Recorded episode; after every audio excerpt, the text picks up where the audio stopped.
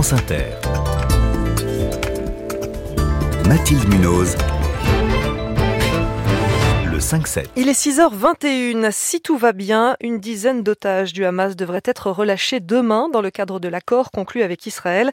Je prends des pincettes parce que les premières libérations auraient dû avoir lieu aujourd'hui. Elles ont été repoussées hein, d'au moins 24 heures. Une fois libérés, des médecins vont les examiner. Ils auront droit à toute une batterie d'examens, mais il faudra gérer aussi le traumatisme psychologique qu'ils ont vécu. Et ça, c'est exactement le genre de travail que vous faites. François Ducrot, bonjour. Vous êtes psychiatre au CHU Oui. de Lille, coordinateur national adjoint des cellules d'urgence médico-psychologique. Vous vous êtes occupé notamment euh, de victimes des attentats du Bataclan et de Nice. Euh, D'abord, j'aimerais savoir ce qu'un otage ressent juste au moment de sa libération. Est-ce qu'il prend immédiatement conscience que ça y est, c'est fini? Alors, oui et non. Oui et non, parce que euh, c'est évident qu'il y a quelque chose de l'ordre d'un soulagement et d'une libération au sens propre du terme.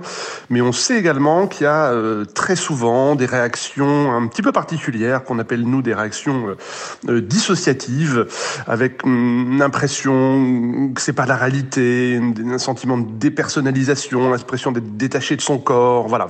Un, tas de symptômes qui sont perçus à la fois par le sujet lui-même et, et- et son environnement comme, euh, comme assez atypiques. Et si tout se passe bien euh, dans les premiers jours, hein, s'il ne ressent pas euh, de de- d'émotions particulières ou de stress particulier, euh, est-ce que ça veut dire qu'il est tiré d'affaire ou les séquelles peuvent arriver longtemps après? Bah non plus, voilà, c'est que ces pathologies, parce que c'est un ensemble de pathologies Mhm. qui tournent essentiellement autour de ce qu'on appelle le, le trouble stress post-traumatique, est susceptible de survenir, alors vous dites dans les jours, oui, parfois même dans les semaines, dans les mois, et, et- et parfois même dans les années hein, qui suivent Ah oui. euh, un événement traumatique, oui. Et, et ces trou- ce trouble stress post-traumatique, comment il peut se manifester? De quelle façon? Alors c'est une clinique maintenant qui est bien codifiée, alors qui a également un petit peu évolué hein, euh, dans le temps.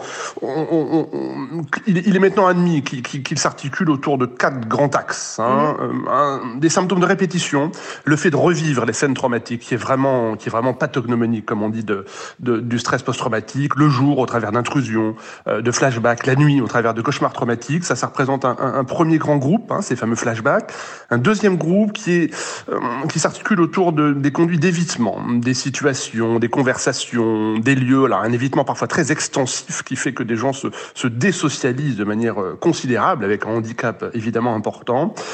Également des problèmes d'humeur, de cognition, sentiment de honte, de perte d'intérêt. Et puis un quatrième groupe très parlant, qui est d'ailleurs très souvent l'accès aux soins, euh, d'hyper-éveil, avec des sentiments d'hyper-vigilance, un sentiment d'insécurité Mhm. qui peut devenir permanent, des colères, des troubles du sommeil. Voilà, hein. en, en gros, comment s'articule ce, ce trouble. Là, pour revenir euh, à ce cas des otages hein, du Hamas qui devraient être relâchés, hein, dans l'accord, il est bien spécifié que ce sont uniquement des femmes et des enfants.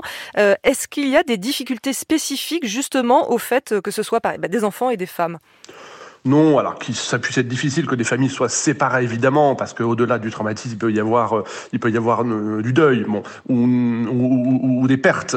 Mais euh, alors chez, l'enfant, il y a effectivement des symptômes un peu particuliers, notamment autour de ces réactions dissociatives, et puis des, des symptômes qui sont parfois assez atypiques, qui peuvent ressembler à de la dépression ou à de l'anxiété générale, avec des troubles du sommeil qui peuvent être importants, mais globalement, même si les grilles de lecture divergent un peu, euh, l'approche et la prise en charge est à, est, est à peu près la même. Mais il y a quand même une différence, c'est que l'enfant, il aura peut-être plus de mal à verbaliser ce qui lui arrive et ce qu'il ressent. Spontanément, oui, mais euh, encore une fois, tout est fait, hein, et ça, c'est des conseils qu'on donne à, à- à l'entourage familial ou social ou scolaire d'ailleurs. hein, tout est fait quand même pour euh, favoriser. Alors, le terme de libérer la parole, il est peut-être un peu fort, mais pour favoriser justement l'expression, l'expression orale. Et puis parfois, l'expression, elle se fait aussi sur des sur, sur des comportements. Elle se fait au travers euh, au travers du dessin, au travers du jeu. Hein, et ça, les professionnels de santé sont euh, sont formés à, à- reconnaître ces signes-là, comme dans une plus quotidienne autour des agressions sexuelles, des accidents de la voie publique ou, ou d'autres événements traumatiques. Est-ce qu'à terme, euh, certains arrivent à euh, tout effacer hein, Je ne sais pas si c'est le bon terme, en tout cas, ne plus du tout y penser?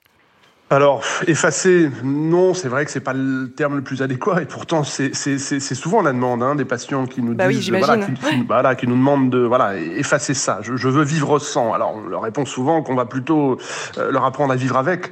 Hein. Alors, ce qui peut s'effacer, c'est les symptômes, c'est la clinique. C'est-à-dire, ce trouble de stress post-traumatique peut guérir hein, et va guérir si, euh, hein, notamment, si, si, des prises en charge qui sont parfois de, de haute spécificité euh, sont adaptées. Alors bon, ça dépend de l'environnement, du sujet, de son histoire. C'est vrai que ça dépend d'un tas d'éléments. Cette médecine est complexe. Hein, mais oui, la clinique peut disparaître. L'événement traumatique, j'ai envie de dire qu'il est, gravé à jamais, qu'il qu marque le sujet à jamais au point de, fausser son, destin psychique. Et, des personnes qui ont subi une prise d'otage, est-ce que généralement elles ont toutes besoin d'une prise en charge euh, psychologique? Est-ce qu'elles ont besoin de cette reconstruction ou est-ce qu'on peut se débrouiller tout seul? Alors, loin de moi l'idée d'aller euh, psychologiser ou psychiatriser tout ça. Hein. So soyons à la fois très prudents et surtout très modestes.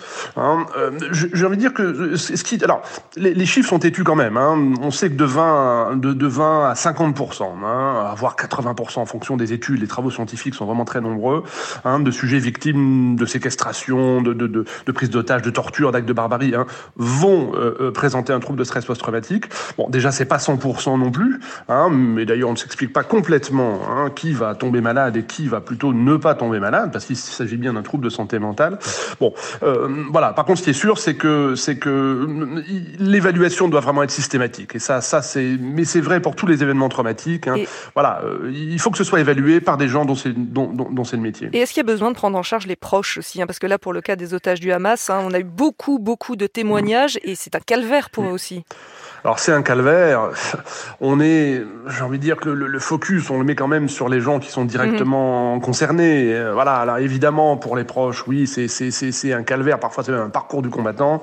Hein, euh, euh, mais là, avec les proches, j'ai envie de dire qu'on est peut-être plus dans le soutien, hein, dans le soutien psychosocial que dans le soin. Hein. Ceux qui sont directement impliqués euh, sont susceptibles de tomber malades hein, et, et, et, nécessitent des soins. Bon, pour les autres, c'est plus du soutien. Puis à un moment donné, vous savez, ces, ces autres, ces environnements ses familles, ses proches, on va aussi nous les aider à aider. Hein, et ça, il y a quelque chose quand même d'assez, d'assez, d'assez restructurant euh, pour eux, de, de, de, de, pouvoir les mettre, euh, alors non pas en co-thérapie, hein, mais de, pouvoir les, les voilà, leur les donner associer. des conseils, les associer et les, et les mettre vraiment en soutien mais... des démarches thérapeutiques. Merci beaucoup hein, pour euh, votre éclairage, François Ducrot. Vous êtes coordinateur national adjoint des cellules d'urgence médico-psychologique.